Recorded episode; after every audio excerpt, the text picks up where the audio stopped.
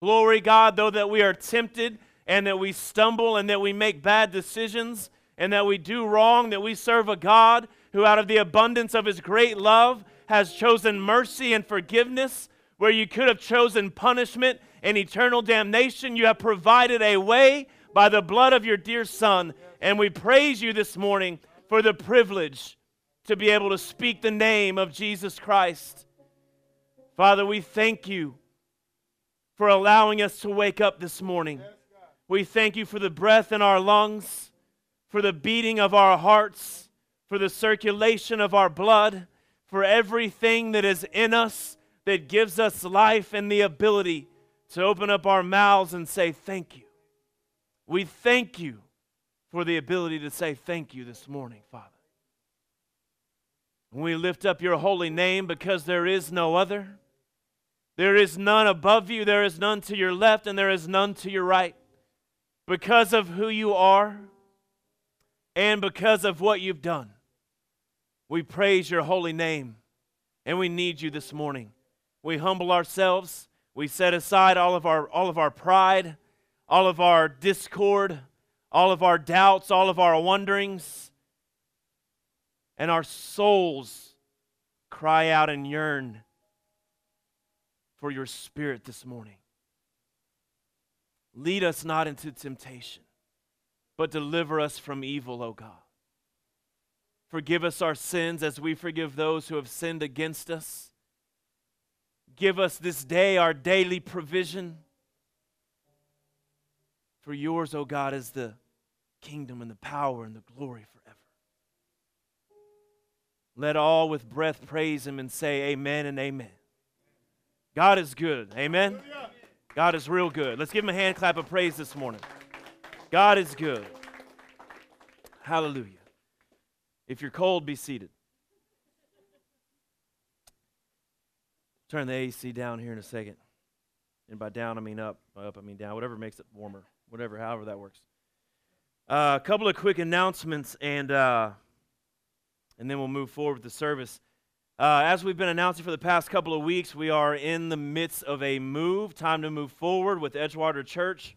We have a site visit and a facility visit uh, early Monday morning. We're going to meet with the management of Cinemark Theaters.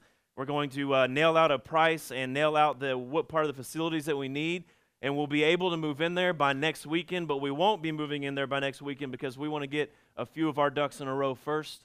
Uh, working with our media team, we've got designs for new business cards, designs for new uh, tithing envelopes. We have a PayPal link now in our account for those of you that need another way to pay tithes. We've had requests for the uh, debit card stubs to pay tithe and offering, so those will be coming in. We've got staff T-shirts because we're going to need 15 to 20 to 30 uh, people that will be committed to show up early on Sunday mornings, to help us set up and tear down.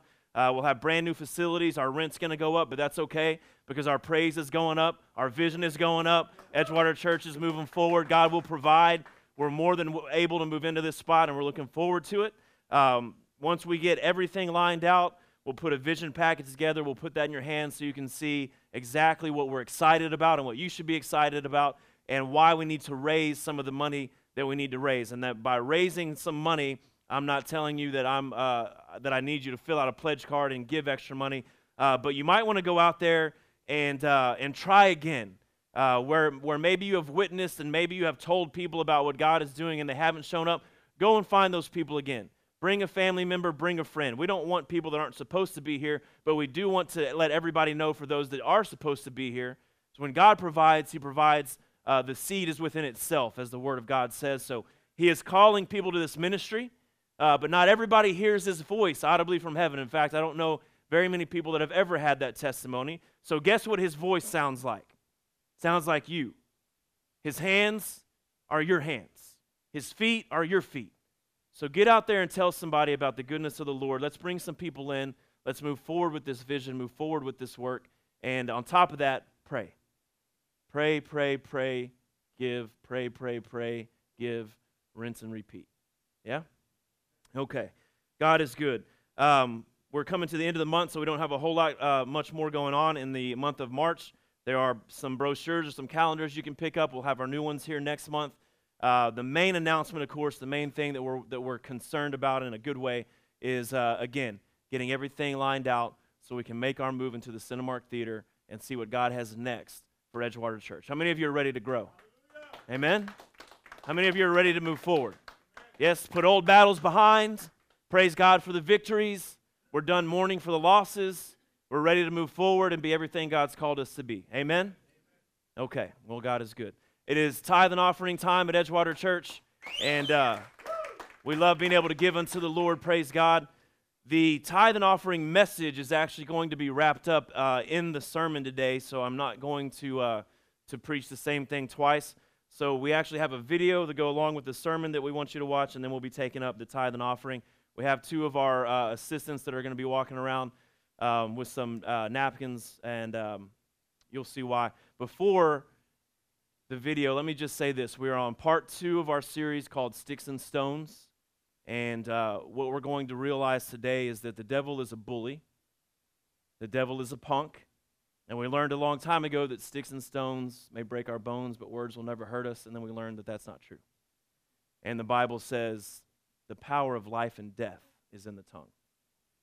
Words are not weapons for you and me because we are supposed to speak and glorify God, but words are weapons for the enemy, for his spirit, and for those that he uses. So uh, enjoy the video. Um, you'll see what I mean by that. And then uh, we'll get on with the message this morning. Thank you.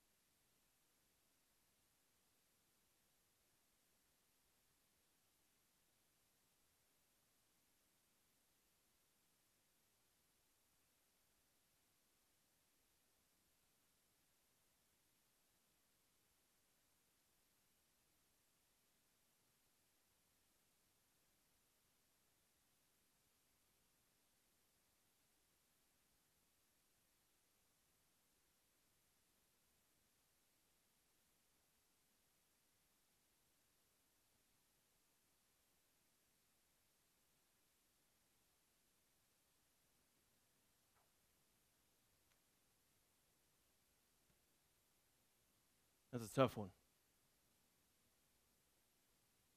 So as we uh, begin today's message, let me line up why we're why we chose that video.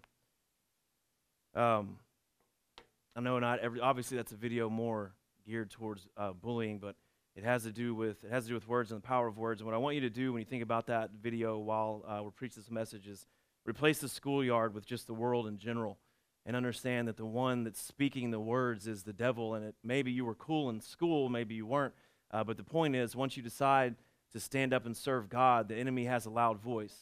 And he'll bring everything against you, and he'll tell you what you're not. He'll tell you what you can't be. He'll tell you what you've done wrong. He'll make sure somebody calls you names. He'll make sure somebody uh, does something wrong, turns their back on you, runs away from you. Uh, whatever, whatever may happen, um, things are going to happen. And the enemy wants to uh, put those things on repeat, like a broken CD, and tell you every single day why you are always going to be stuck where you are uh, why you'll never move forward or why it's inevitable that you're going to move backward. So he is the bully, and uh, you are the kid in the schoolyard. And today's message, uh, Sticks and Stones Part 2, uh, hopefully will help you be delivered from some of that. Before we get started, the tithe and offering buckets are going to come around. I'm going to pray over your offering this morning. Lord Jesus Christ, I'm going to thank you so much for those that have to give this morning. Uh, Father, we pray the blessing of your word that you would uh, as we give, that it would be a seed planted in good soil that would bring forth uh, much fruit in abundance, Lord God, and that it would provide for the vision that you've, uh, that you've called us to follow at Edgewater Church and the ministries therein. But also, as your word says, that as we give, um, that you will bless that and give back into our own lives, Father. We want to receive that portion of your word as well, that promise of your word. And we pray both of those promises over the offering today. Uh, let it be a good seed and let it bring forth fruit abundantly. In Jesus' mighty name we pray. Amen. Amen. Amen. Everybody still alive out there this morning? All right. God is good, yeah? All the time. All the time.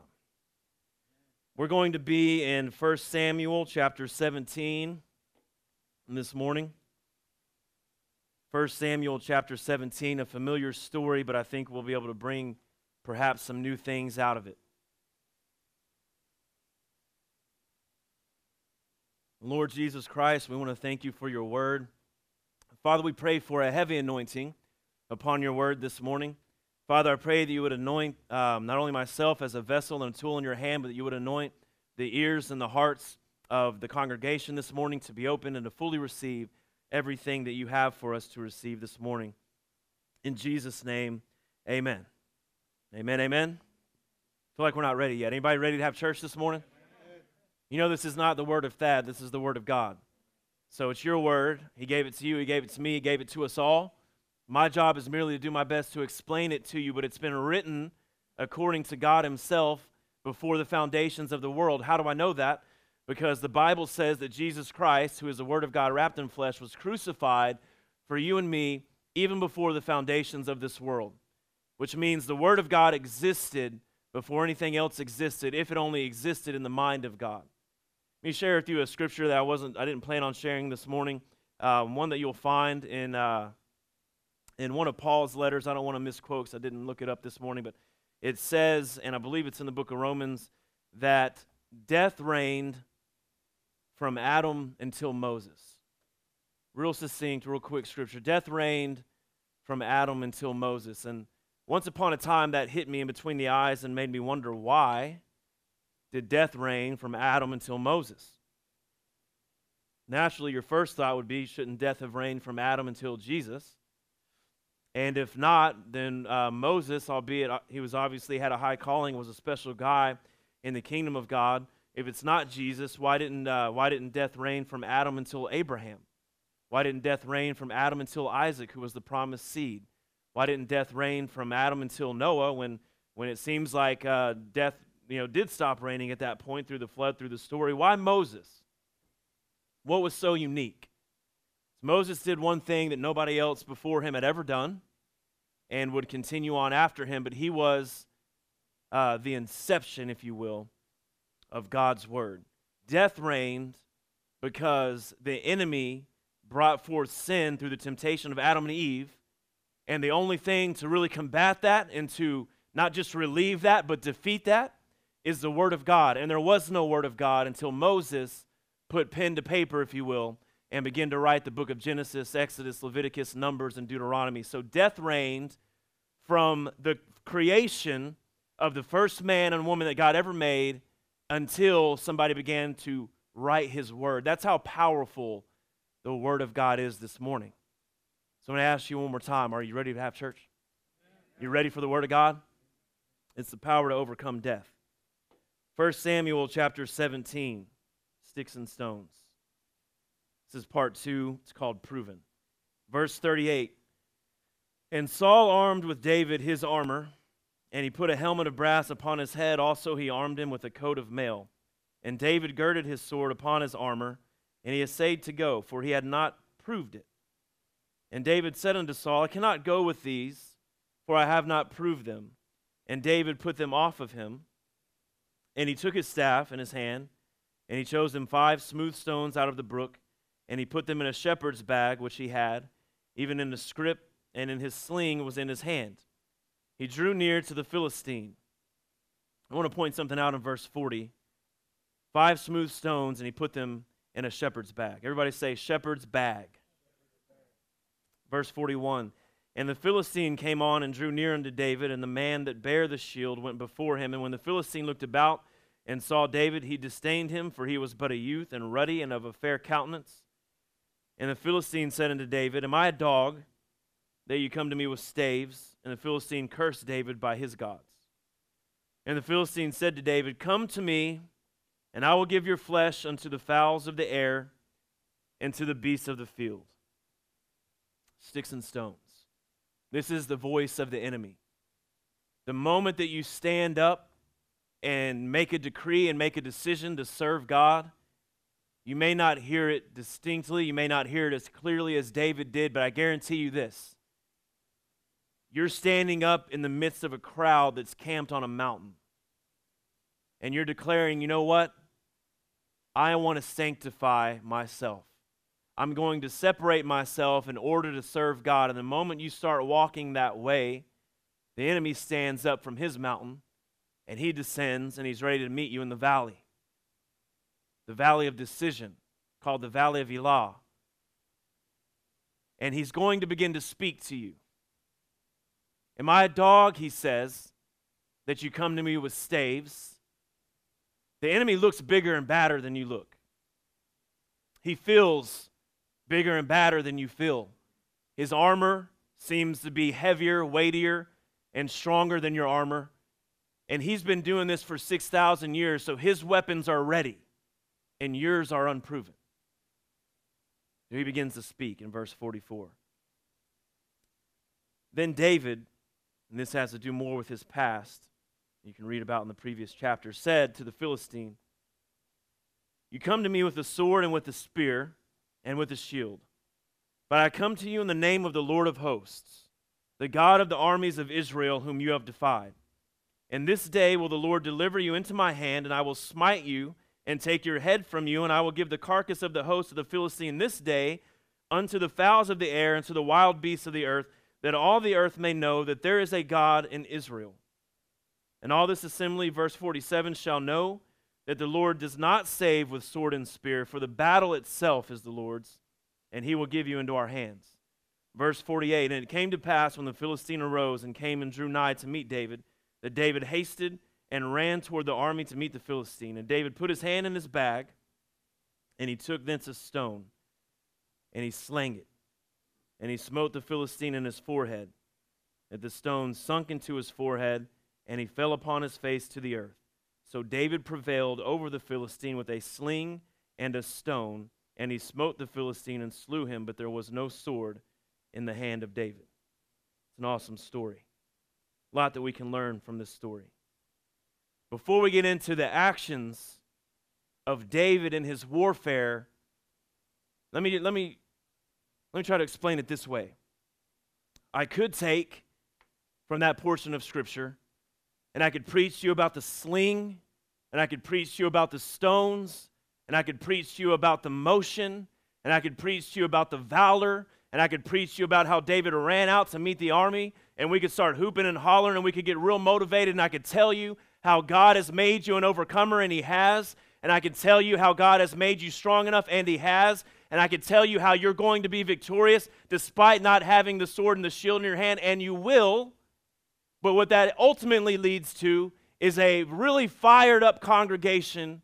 It might leave and declare, I am an overcomer, and that is true, and that is good, but that doesn't always come with a sure foundation. Because you are a victorious overcomer based on the hype of a good message right up until the real battle starts. And then all of a sudden you're ready to turn around and say, despite what I know about being an overcomer, despite what I know about the battle being the Lord's, right now I feel very inadequate. And that sermon that got me to amen it doesn't seem like it's going to get me through this. Missing something. The foundation. So let's go back and talk about the foundation first. And then I think we can see a little bit more about the overcoming nature. In order to understand fully uh, what's going on, we need to go back up 1 Samuel chapter 17, verse 17. Here Jesse said unto David his son, Take for your brethren an ephah of this parched corn and these ten loaves, everybody say ten, and run to thy brethren. Verse 18. And carry these ten cheeses, everybody say ten, unto the captain of their thousand. And look how thy brethren fare, and take their pledge. When David which of course he obeyed his father. When he obeyed, it specifically says that he took the 10 loaves. and copy the scripture down. Ted, could you keep going with verse number 19? Let me see here. Verse number 19 says, We'll go to verse number 20. David rose up early in the morning, left the sheep with the keeper. He took and went as Jesse had commanded him. He came to the trench, and the host was going forth to fight and shouted for the battle for Israel and the Philistines. And David left his carriage in the hand of the keeper, verse 22, and ran to the army and came and saluted his brethren. And as he talked, behold, there came up the champion. So here uh, in verse 17 and 18, Jesse tells David to take uh, the corn, to take the loaves, and to take the cheeses to the captain of the thousand, and to take the pledge of his brothers.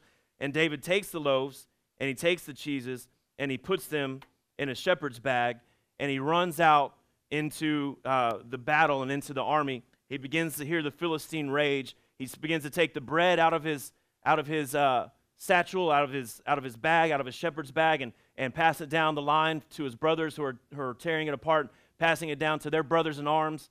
And he takes the ten cheeses and he begins to, to hand the cheeses out, and everybody's getting refreshed. And then he hears the voice of the Philistine and he gets motivated. David gets ready to do what he knows that he's been called to do. And so we've already read the part of the story where David is victorious, and I had you repeat something for a reason. Later on in the chapter, when it says that he took in verse number 40, he took his staff in his hand and he chose five smooth stones out of the brook and he put them in a shepherd's bag which he had. This was, let me describe to you what the shepherd's bag looks like. It's basically um, one piece of cloth that goes diagonal across your body, and then it has the bag in the back, and sometimes they wear it in the front, and it's like a, like a hammock almost, and you can just stick crazy amounts of stuff in there, and it folds back up. You kind of get the visual, and that's how they would carry stuff around, and then he has his staff in his hand, and so he displaces all of this food that his father told him to take to the army, and then when he hears and it's time for the battle, he, he finds himself five smooth stones, and he puts them in that bag. Uh, let me tell you, allegorically, symbolically, anytime that you see the number 10, uh, you can go ahead and decide in your mind that there is a there is a metaphor here for giving unto God. Because when God says that I want a tithe from you, I want an offering from you, he asks for how much? One tenth. Tithe means one tenth. And not only that, but it means one tenth of your substance. And to, in today's world, it means one tenth of your income which means one tenth of your dough, if you will, which means one tenth of your bread, if you will. So here he has 10 pieces of bread. he also has 10 pieces of cheese. And he goes from his father's house and he takes the bread and he takes the cheese and he gives it out, not knowing that there's a battle straight ahead. What we're seeing here symbolically in the Spirit is as a concept, a foundational concept to winning the battle and being that overcomer with God.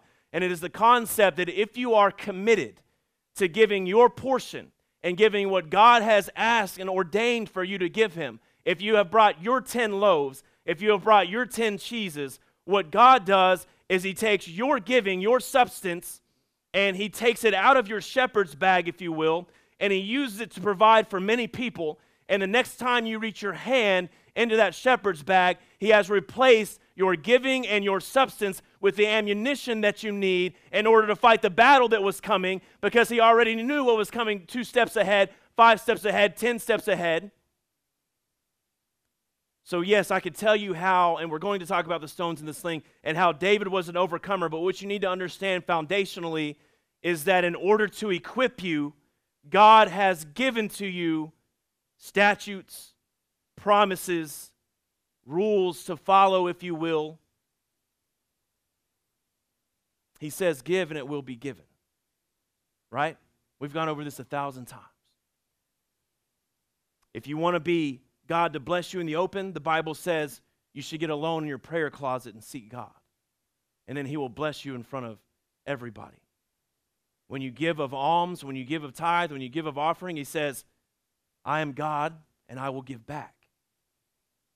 Sometimes, here's where, here's where a lot of us are at. We get in the midst, we believe God. Man, we believe God, we believe Him at church. Is it still cold in here? I've turned it up like two or three times It's very against my nature. Will somebody turn it up? Uno mas. I can tell it's a little chilly. If I start sweating, you got to forgive me. I might have to preach with a handkerchief. And that's when it gets really good, right? So we'll come to church and we'll believe God. Man, if we're really good at being Christians, we'll open up our Bible when we're not at church and we'll read the scripture and we'll believe God. If we're really good Christians, we'll pray when nobody else is looking. We'll feel and we'll believe God. You, you're well aware of what, what's going on in your life. You know the battles for the most part that you're fighting. Maybe it's a relationship battle. Maybe it's a financial battle. Uh, maybe it's a self worth battle. Maybe it's a next step battle. Maybe it's a directional battle. There are trials and tribulations, and you're well aware, but all of a sudden, us really good Christians who will amen and stand up and clap and raise our hands and applause and believe God for how mighty and powerful He is in the midst of our own temptation and our own situation, we, because of the goodness of our Christianity, have at least found it ourselves able to not point a finger and blame God, but we have not found ourselves able to overcome the situation that we're in. And we think there is some kind of humility that is going to lift us up out of the miry clay when we get all the way buckled down and just declare, you know what? God is good, and this is just my lot in life. Man, this is just what I'm going through. God is good, and it's not his fault. And you know what? I'm just going to persevere through the battle. And I mean, I've been stuck here for a little while, and, and that's okay. And we think, we feel like, you know what? I'm, I'm still giving glory to God. I have this humility about me. I'm going to get through this deal. And then next week, we're still talking about how we're going to get through this deal. And next week, we're still talking about how we're going to get through this deal. And then we get the motivation to walk down off the top of the mountain. And then Goliath comes down off the other side. He stands in the valley and he says, I thought I told you not to come to me with staves. I thought I told you not to come at me with stones. Am I a dog? Look how big I am. I'm a giant. Look at, look at the weight of my spear. You can't even hold it in your hand. Look at my armor. What are you going to do? And we turn around and we go back up the mountain another couple weeks, and God's going to do something good, and then we still can't win another couple weeks. Oh, God, I'm still going through it. You meet the brother at church. You see the same sister at church, the same look on their face. Man, what's going on? I'm still going through it. God is good all the time. Okay. That's okay. I'm not taking heaven away from you. You can still make it to heaven like that. But you don't have to. You don't have to. Not at all. The difference between you and David, the difference between me and David at times, is that when David heard the voice of the enemy, he did not consider how God was going to deliver him next week. He did not consider how he's just a, a lowly servant and God is very good and, and he's just got to go through it for a little while longer. David heard the voice of the enemy and he said, Thank you for calling yourself out because you're the one I was looking for. And he takes off at a dead sprint. That's what the Bible says. He hasted and ran towards the camp of the Philistines. The enemy said, I will feed your carcass to the fowls of the air. And David said, I hope you can do it in 4.2 seconds because I'm on my way. I'm not going to turn back around and consider how God will deliver me. You're inviting me to the battle? I've been ready since before you got here. It didn't put it in the Word of God, Goliath, but I've been begging my dad to get down here to the front line for weeks. Finally, he said, Here, take some bread, take some cheese, and go see how your brothers are doing. But that's not why I came for bread and cheese. I got a tenth and I delivered it and I passed it out like I was supposed to. And I reached back in my bag, and guess what I found? Weapons, ammo. I'm ready for the fight because I've given to God. He took my substance and he turned it into ammunition. So sometimes when you're in the midst of this battle that you never seem to get out of, that seems like there's no end and you're never going to win, it's not that you're a lowly servant who's just waiting on the goodness of God. It's God up in heaven going, Give me something to work with. I asked some simple things. You know what? The Bible says salvation is free, there, there are no conditions to God's love. He loves the preacher and the prostitute, if you will. There's no conditions to that.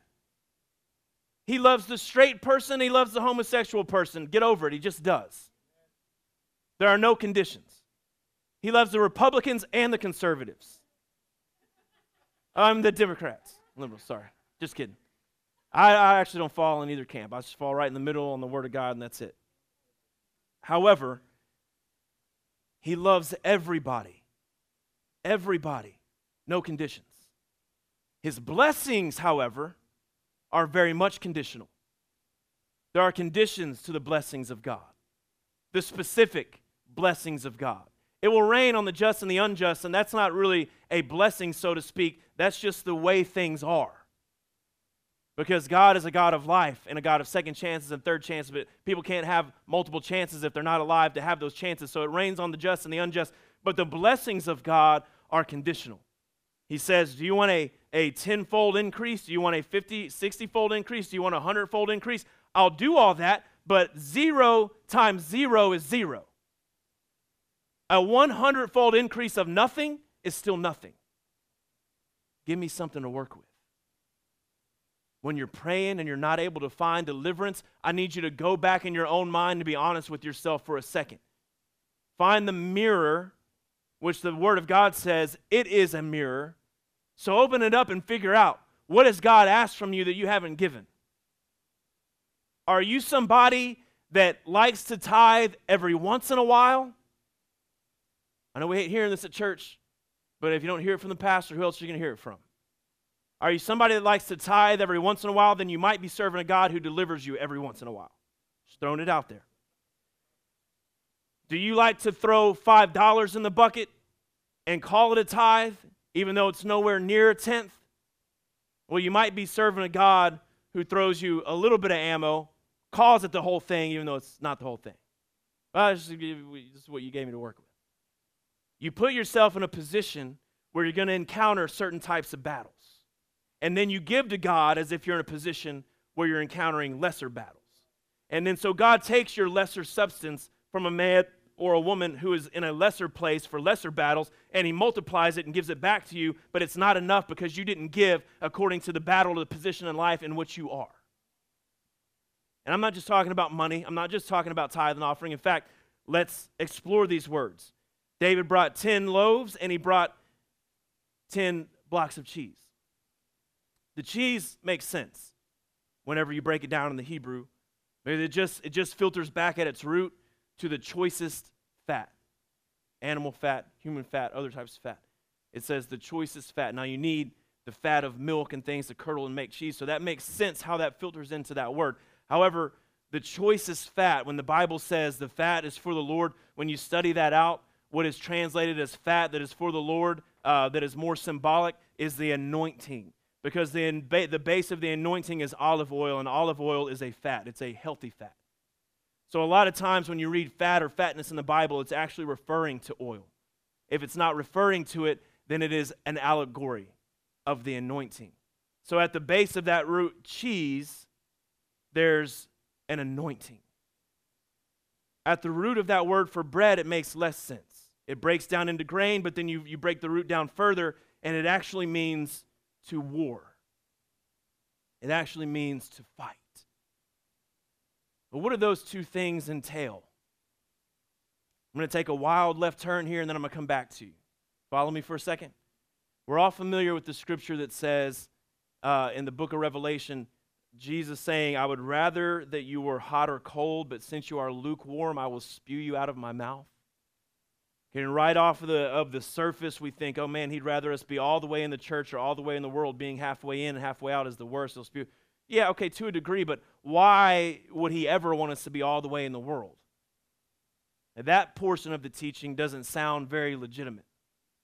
So when you study that out a little further, what you figure out is the entire book of Revelation is centered around a morning and an evening sacrifice. The 42 months and the 42 months, the three and a half years and the three and a half years is a morning service and an evening service. But you wouldn't understand that until you study out the priesthood and the temple systems and the, the way that they ministered and the articles of ministry and the order of things of that nature. And we could go really deep into that, but you just have to trust me or get on the podcast and find other teachings. Point being, uh, when, you, when you study that out, and Jesus, who's the high priest, the Bible says, says, I'd rather that you were hot or cold. What that means is they had different um, 24 courses of priesthood that would man the temple 365 days a year. Each order of priesthood had a different job and a different ministry that it would minister to for about two, three weeks in a row. And inside of that order of, of the priesthood, there were some who were supposed to man the, the walls on the outside, and there were some who were supposed to man the temple on the inside. And on the outside, on the walls, it got really, really cold at night.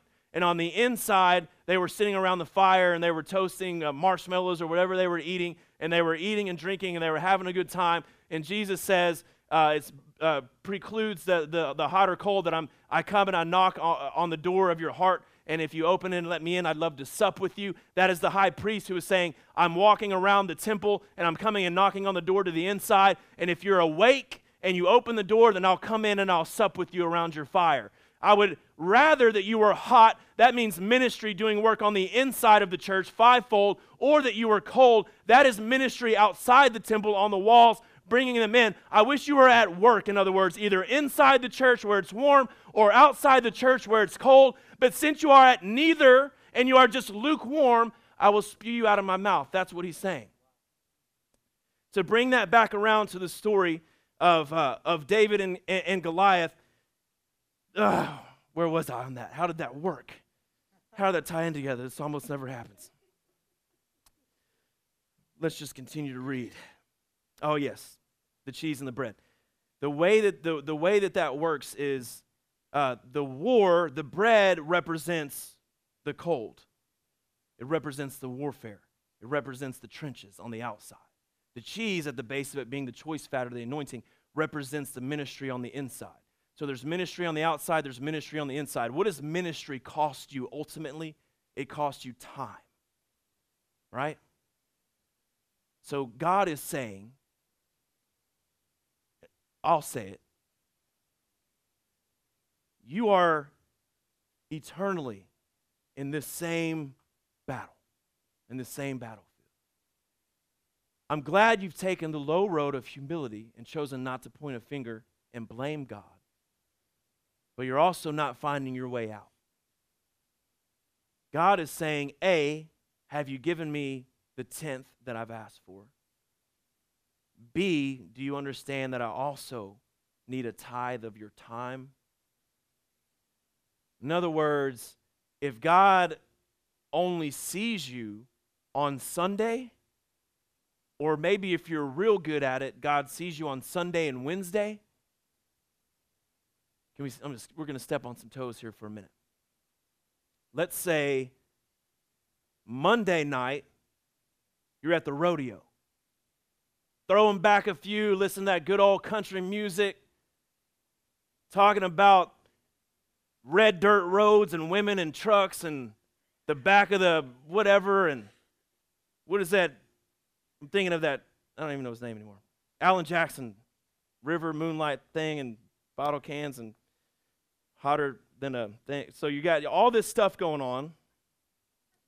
So you're out partying up, throwing back Monday. Tuesday night, man, you're going out to the club. Wednesday night, you got your friends and y'all are doing your thing and y'all are if Jesus Christ himself after 30 minutes into your conversation if you turned around and Jesus was standing there you'd be so embarrassed. So you've got that going on. You've got the movies that you're watching that maybe you shouldn't be. Maybe you maybe you're just watching them by yourself. You've got the computer open at 2 a.m. in the morning for God knows what reason. You've got all this going on all week long, and you got all these battles and all this turmoil in your life. You're watching your bank account and you're nervous. You're watching your relationship go down the tube. You're, you're watching your friendships go away. You're not, you're finding nothing but convolutions in your mind. You can't get any direction. God sees you once in a while on Sundays, once in a while on Wednesday, maybe a few times a month, and you love God and you won't blame Him, but you're trying to figure out why you can't get out of this place that you're stuck in. And God's going, I need you to be hot or cold. I need either your bread or your cheese. But if you won't give me either one, when you reach back into that bag, you will not find five smooth stones. You will find nothing, and you will not get out of the battle that you're in because you have not given me anything to work with.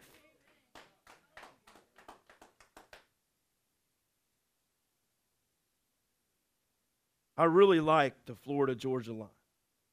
The band, did I say that right? Yeah, I like them. They've never gotten me through a battle.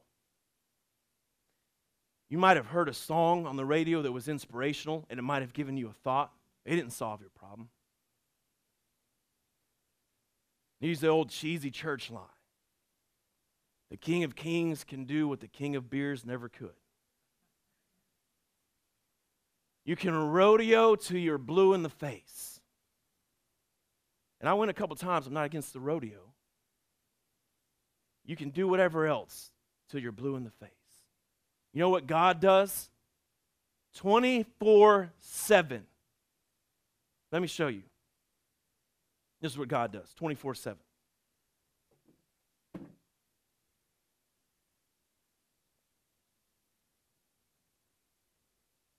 Anytime you need Him, He's right here. Sits on His throne. When you're so wasted you can't see straight, He hasn't moved. When you're praying right afterwards, He sees you. When you're at church on Sunday, the expression on His face doesn't change. It's right here, 24 7. He doesn't see you, see Him very often, but the moment that you need Him, He's right here. Where were you on Sunday? This is where God was right here, waiting, watching, looking. Where were you on Wednesday? That's where God was.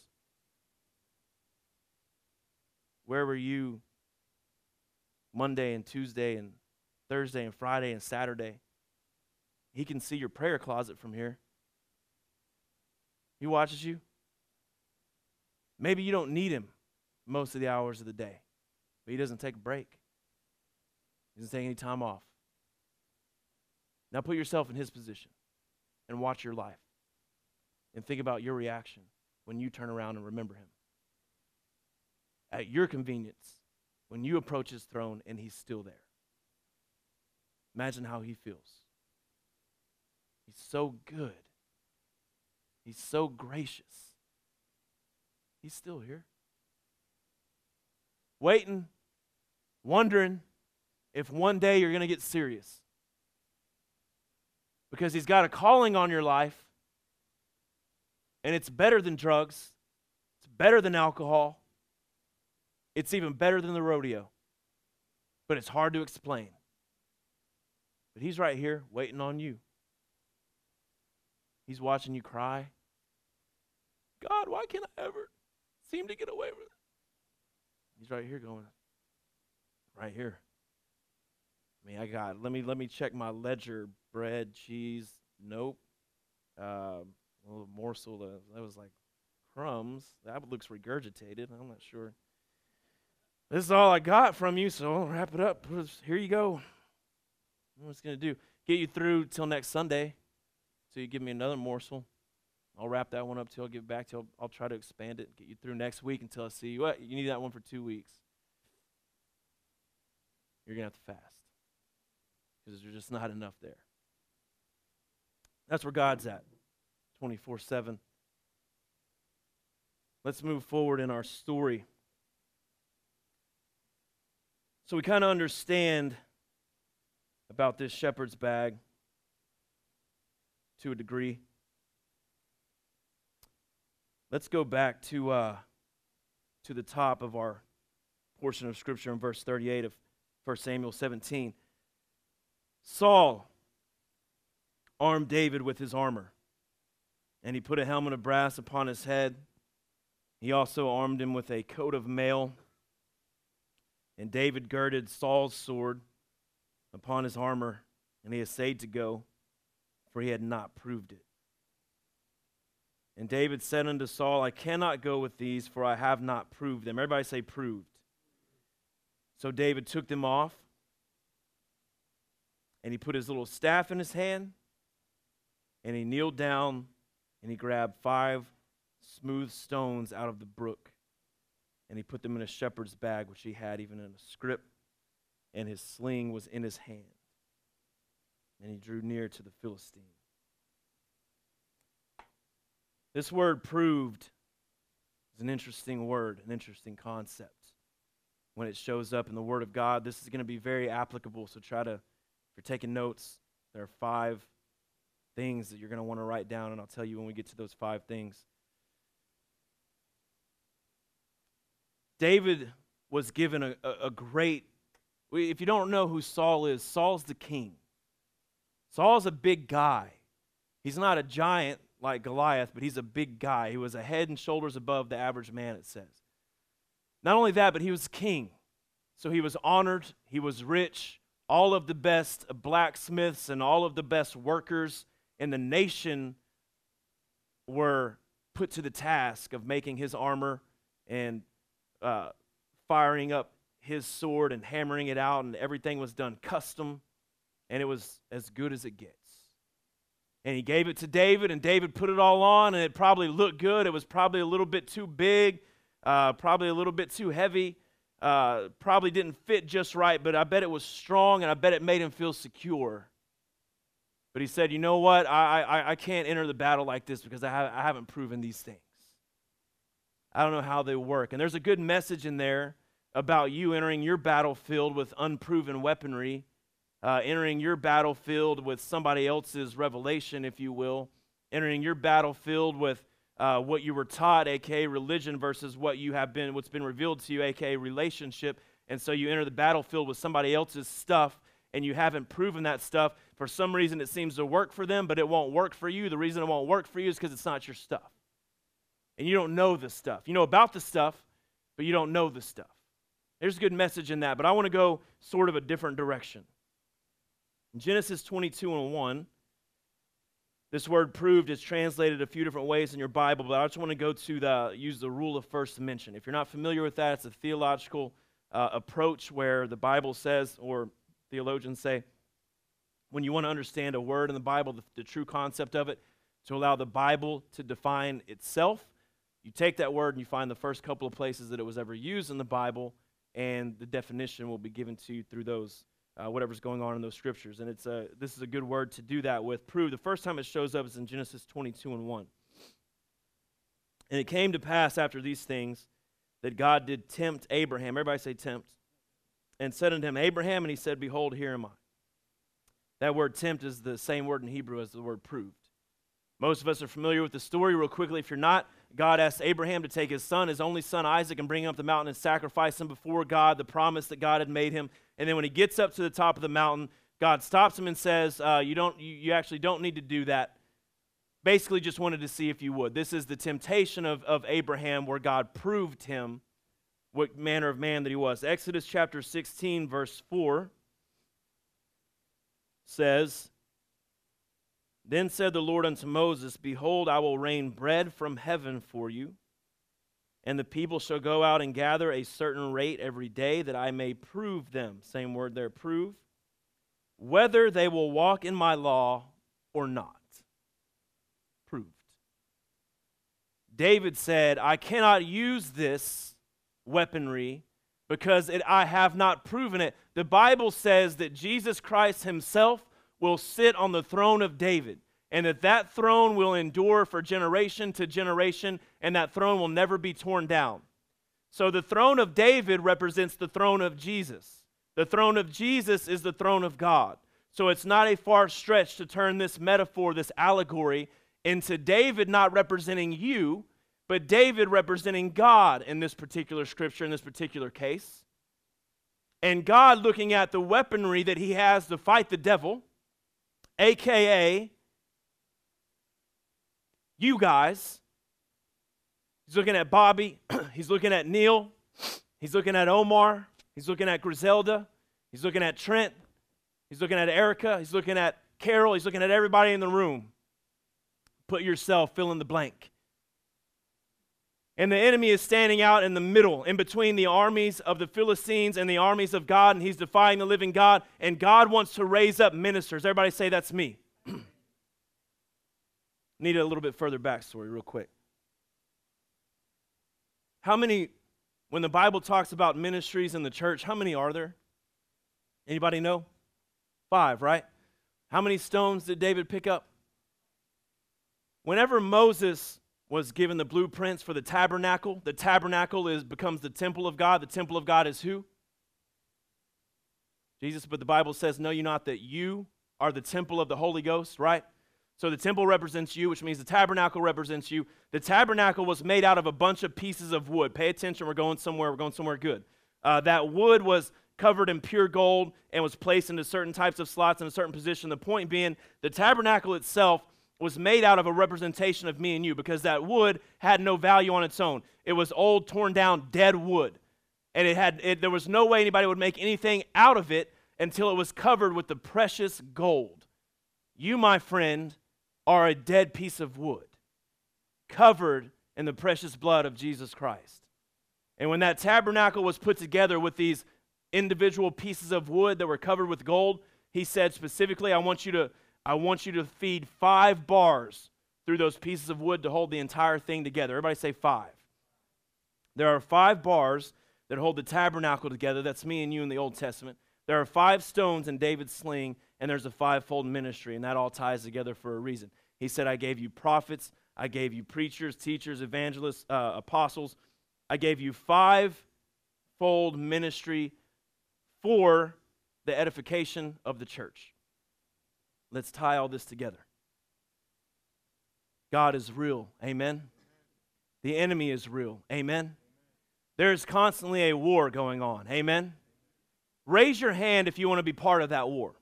Raise your hand if you've ever decided, you know what, I don't want to be a sideline Christian, I want to be a frontline Christian. Well, let me tell you what God's doing while He's sitting on that throne that we talked about a little bit earlier the throne of David, the throne of Jesus. The Bible says the eyes of God go to and fro throughout the earth. Everybody say, I want to be a warrior. Okay, so to cut that short, I'm just going to say warrior when I want you to, to realize that. The eyes of the Lord are going to and fro throughout the earth. Are you alive this morning? Everybody say warrior. warrior. Everybody say that's me. that's me. The eyes of the Lord are going to and fro throughout the earth this morning. Everybody say warrior. warrior. Everybody say that's me. So the enemy is down in the valley of Elah, and he's defying the armies of the living God. And God is wanting to raise up a ministry, a fivefold ministry, five smooth stones, in order to attack this enemy who thinks his mail and his armor and his spear and his sword are going to protect him. But the eyes of the Lord are going to and fro throughout the earth. And you said, I'm a warrior, that's me. And God is going, I can't use you because I haven't proven you. You might be stepping up to the plate saying, I got the armor, God. I'm ready to wield the sword. And God is saying, That's all good, and it feels good on, and it looks good on, but it's unproven. So I've got to keep looking to and fro throughout the earth. Everybody say, Warrior. warrior. Everybody say, That's me. So God is looking. See, here we have Christians enter into the church, man, and they're they are charismatic and they're ready to go and they're spirit filled and they want to attack hell with a water pistol and gasoline breeches on, as the saying goes. They're ready to run in and just make it happen. and they're ready to go. And God is saying, You know what, my son, my daughter, you are so on fire, and I so appreciate that, but you haven't been stabbed in the back yet. You haven't been let down yet. Your pastor hasn't screwed up yet. You haven't been through a divorce yet. You haven't lost a child yet. You haven't gone through anything yet. For me to see what you're going to do, Abraham, when you get to the top of that mountain, I need to know you're willing to put the knife to the throat. And then I'll stop you and that will be your proving ground. Until then, you are Saul's armor, and I cannot use you. I'm glad that you're excited, but Saul ain't getting any credit for what's about to happen. So that armor ain't going into battle. You're going to have to take that off. Well, I'm real excited about Jesus, man. My church is so awesome. We have this going on. We have that going on. We have butterflies in our commercial. We have 17 services on Christmas. We've got Easter eggs painted colors that nobody knew existed. We have children's, we have 18 children's ministries, one for every single age, just one year olds, just two year olds, just three year olds, all the way up to 18. It's like you've never seen before. I'm so excited. Has your church ever preached to you about the blood of Jesus Christ, about the depths and depravity of sin? About the baptism of the Holy Ghost, about there being more? Has your church invited you to the front line, or is it always just a country club full of good feelings, uh, fluffy clouds, pink rainbows, and little puppies made out of the smiles of small children? Is that where you go to church? Because I'm happy for that. But I, I can't take that into battle. Here's the front line you're welcome to step up to the front line, but you got to realize right away there's a proving ground. David knelt down at that brook. You know how stones get smooth? Years of running water. It's violent to the stone, tumultuous. Sits there for a long time. It's a jagged little stone at first. You know, jagged little stone looks looks dangerous. If I had a smooth stone and a jagged stone to throw right at somebody's face who was really annoying me, first of all, I wouldn't do it because that's unchristlike. But in a different universe, if I was going to do that, I would want the big jagged stone because it looks like it's going to hurt. But in reality, there's no better way to throw a stone than with a sling. An old school sling if you know how to use it. When you're putting that type of velocity and force behind something jagged, you have very little control over where it goes. Left, right, dips, dives, you can't have the control that you have with a smooth stone. Jagged stones like to be tossed at people's faces. So the jagged stone walks into church all jagged and ready to go. God's saying, I, I really love the energy, but you need to be under the water for a while. The Bible says the water is the Word of God that washes away the filth of the world. So, after you've been sitting in the brook for a while, King David, who represents King Jesus, he gets down on one knee and he looks through the clear water and he picks out five, one, two, three, four, five smooth stones. They've been there for a while in that brook. They thought they knew what they were going to do. They thought they knew what they were going to be. They thought they knew what was going to happen to them. And that in reality, they just had a lot of time to sit there and allow the water to smooth out their jagged edges. Because God doesn't need the sword, He doesn't need the jagged edge, He doesn't need the spear, He doesn't need a cutting tool in order to win the battle. He just needs a little bit of control. He said, You know what? I'm going to give you the spirit of prophecy. I'm going to give you the spirit of an evangelist. I'm going to give you the spirit of apostleship. I'm going to give you the spirit of teaching. I'm going to give you the spirit of preaching. I'm going to give you all this stuff. And in 1 Corinthians chapter 14, he ends it by saying, around not the very last verse, but towards the end, the spirit of the prophets is subject to the prophets. I need somebody with a little control. I'm giving it to you water. Time. And I felt like when we were worshiping this morning that that was the word, but I didn't feel like it was the time to give it. I feel like God is speaking to you this morning. He's sitting right next to the stream, river of life, if you will. And he's saying, Step in. Step into the water. Some of us have just stood out on the bank for a while, studying the water. We know a lot about the water. We figured out we need two molecules of hydrogen and one of oxygen. We've seen the flow, we've studied the rate, we even see the stones. We know when it's high, we know when it's low, we know what happens when it rains, we know what happens when it doesn't. We have somebody on the other side of the bank with Hebrew words and Greek words and alphabets just telling us crazy stuff about the water. And we're like, man, this water is intense. And God, the Holy Spirit this morning, I really feel like is just saying, hey, listen, step in the water. Step in the water. It's the difference between religion and relationship. Saul said, Here, just take my armor. David said, No, it hasn't been proven to me. You can't live for God based off of somebody else's revelation. You have to prove that word.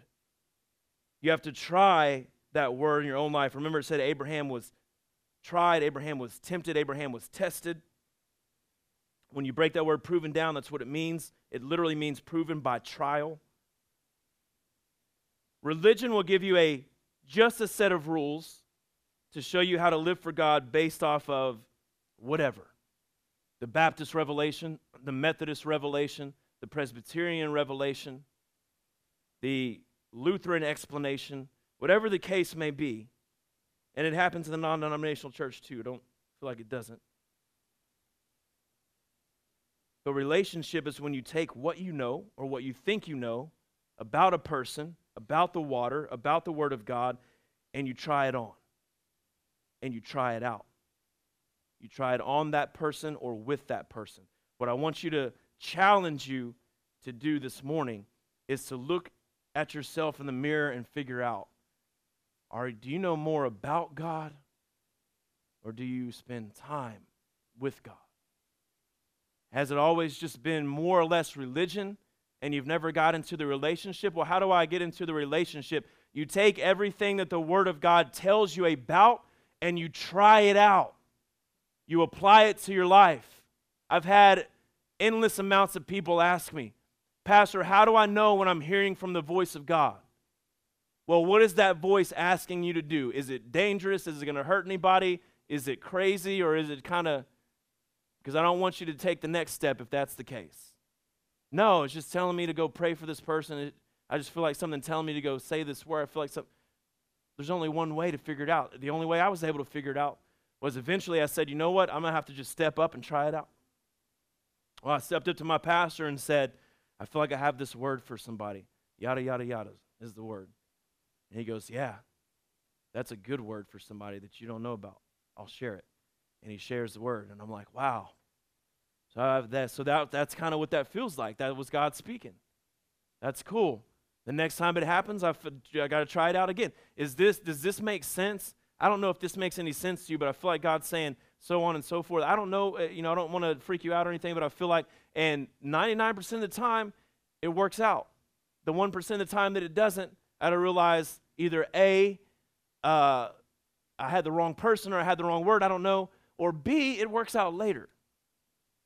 And those 0.5% that I never saw work out, they might have worked out by now. I don't know. But the point is, I, a lot of people miss a lot of words, so to speak, and I missed the opportunity to give them in that time period in between when I was trying to figure out is this God's voice or is it not? Well, religion has told me that God will speak. Relationship shows me that he does. You got to try it out. Well, I love 1 Corinthians 13. It's taught me so much about love. Worthless. You got to try it out. Got to do it. Man, the Word of God talks a lot about sanctification, all these crazy things that will happen if I just give certain things up and just get alone with God and spend some time in my prayer closet. God is so good, He's so powerful. Worthless is a strong word, but a very little worth. You've got to try it out. Man, that's amazing that the Bible says, when I give, it'll be given back. It's good that you know that. You got to try it out. Religion versus relationship. The five things that you need to write down, and we're coming to a conclusion. The worship team can go ahead and come up. Just happens to be that that word proven means proven by trial, and the word trial in the Bible uh, appears six times, but one time it's just talking about general trial. The other five times, everybody say five, there's a specified trial. I want to end with you with these trials, and I hope this helps your life today. The first one's in Job 9:23 if you're taking notes. And it's called the trial of the innocent. That's smooth stone number 1. You want to be smoothed out, you want to lose the jagged edges? You got to go through the trial of the innocent. You've got to be willing to take blame when you didn't do anything wrong.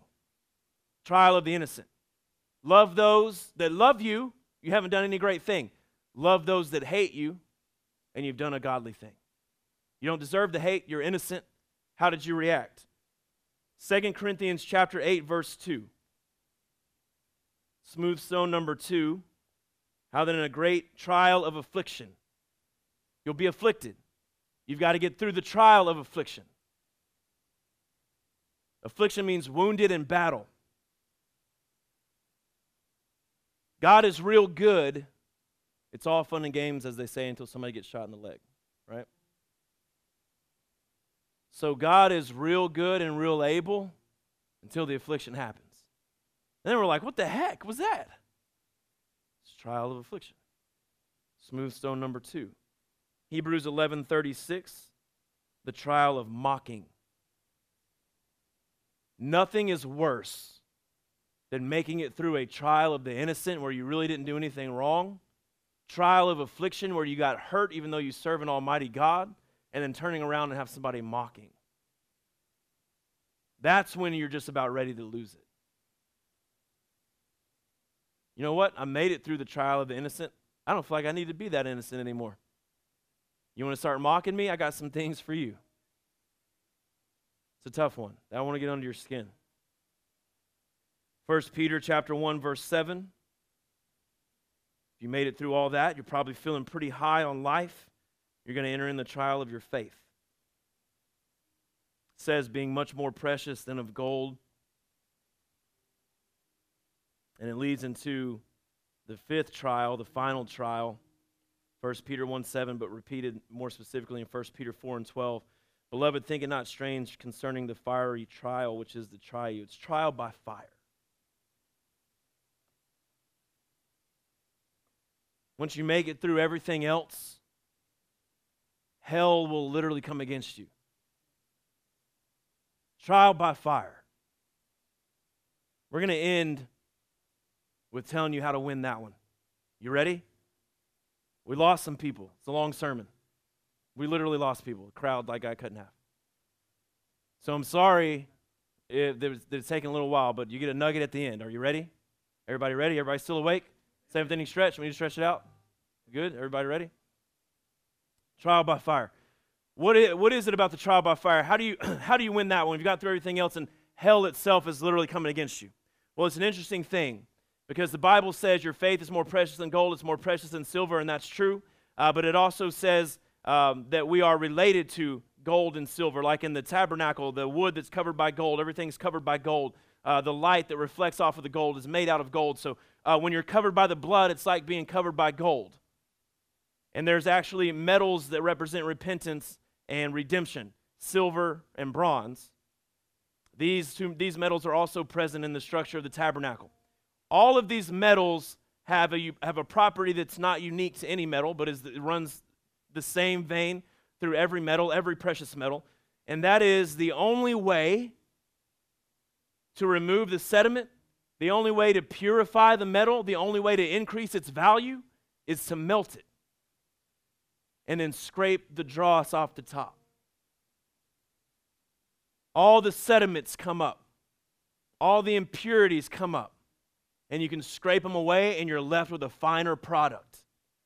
So when hell comes against you, the fiery trial, the trial of your faith, and then followed by the trial of fire, when all of hell comes against you and the devil knocks you down to your knees, you can do the same thing that David said, and you can say, Thank you so much for identifying yourself. I wasn't sure what I was fighting there for a second. Now that I'm down on my knees, I guess I'll go ahead and take the time to pray, and I'll go ahead and take the time to praise. And what's going to happen, devil, is that every time you knock me down, it just gives God an opportunity to send his nail scarred hand down into my life to pick me back up out of the fire, and I'm more, more pure now when I came out the other side than I was before I went in. Amen?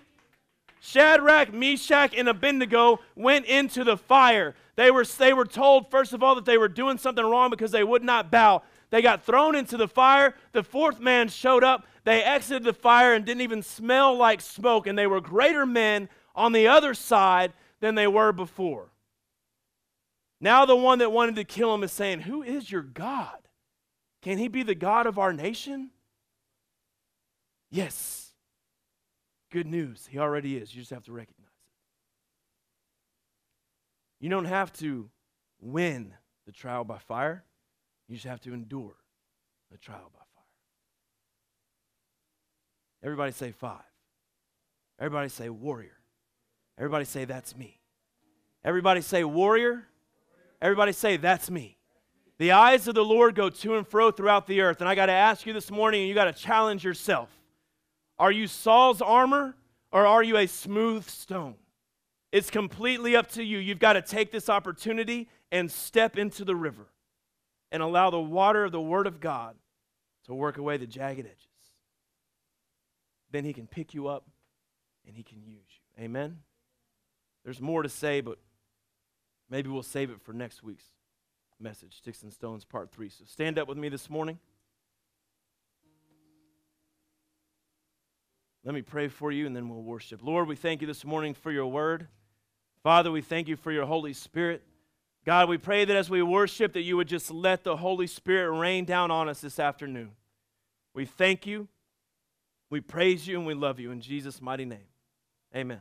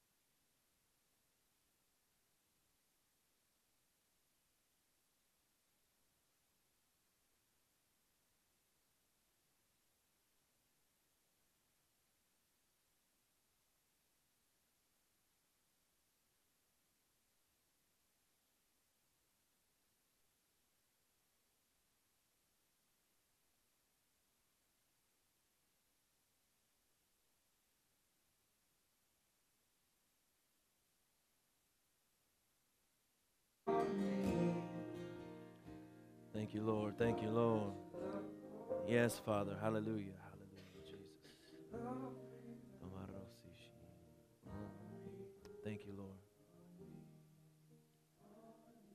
You remember towards the end of that video where he talked about putting a cast around your broken heart and signing it. They were wrong.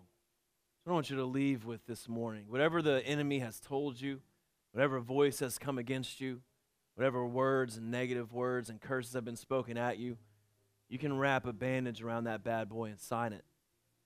They were wrong. The enemy was wrong. The people that he used were wrong. You are a child of the king, the child of the king, a child of the most high.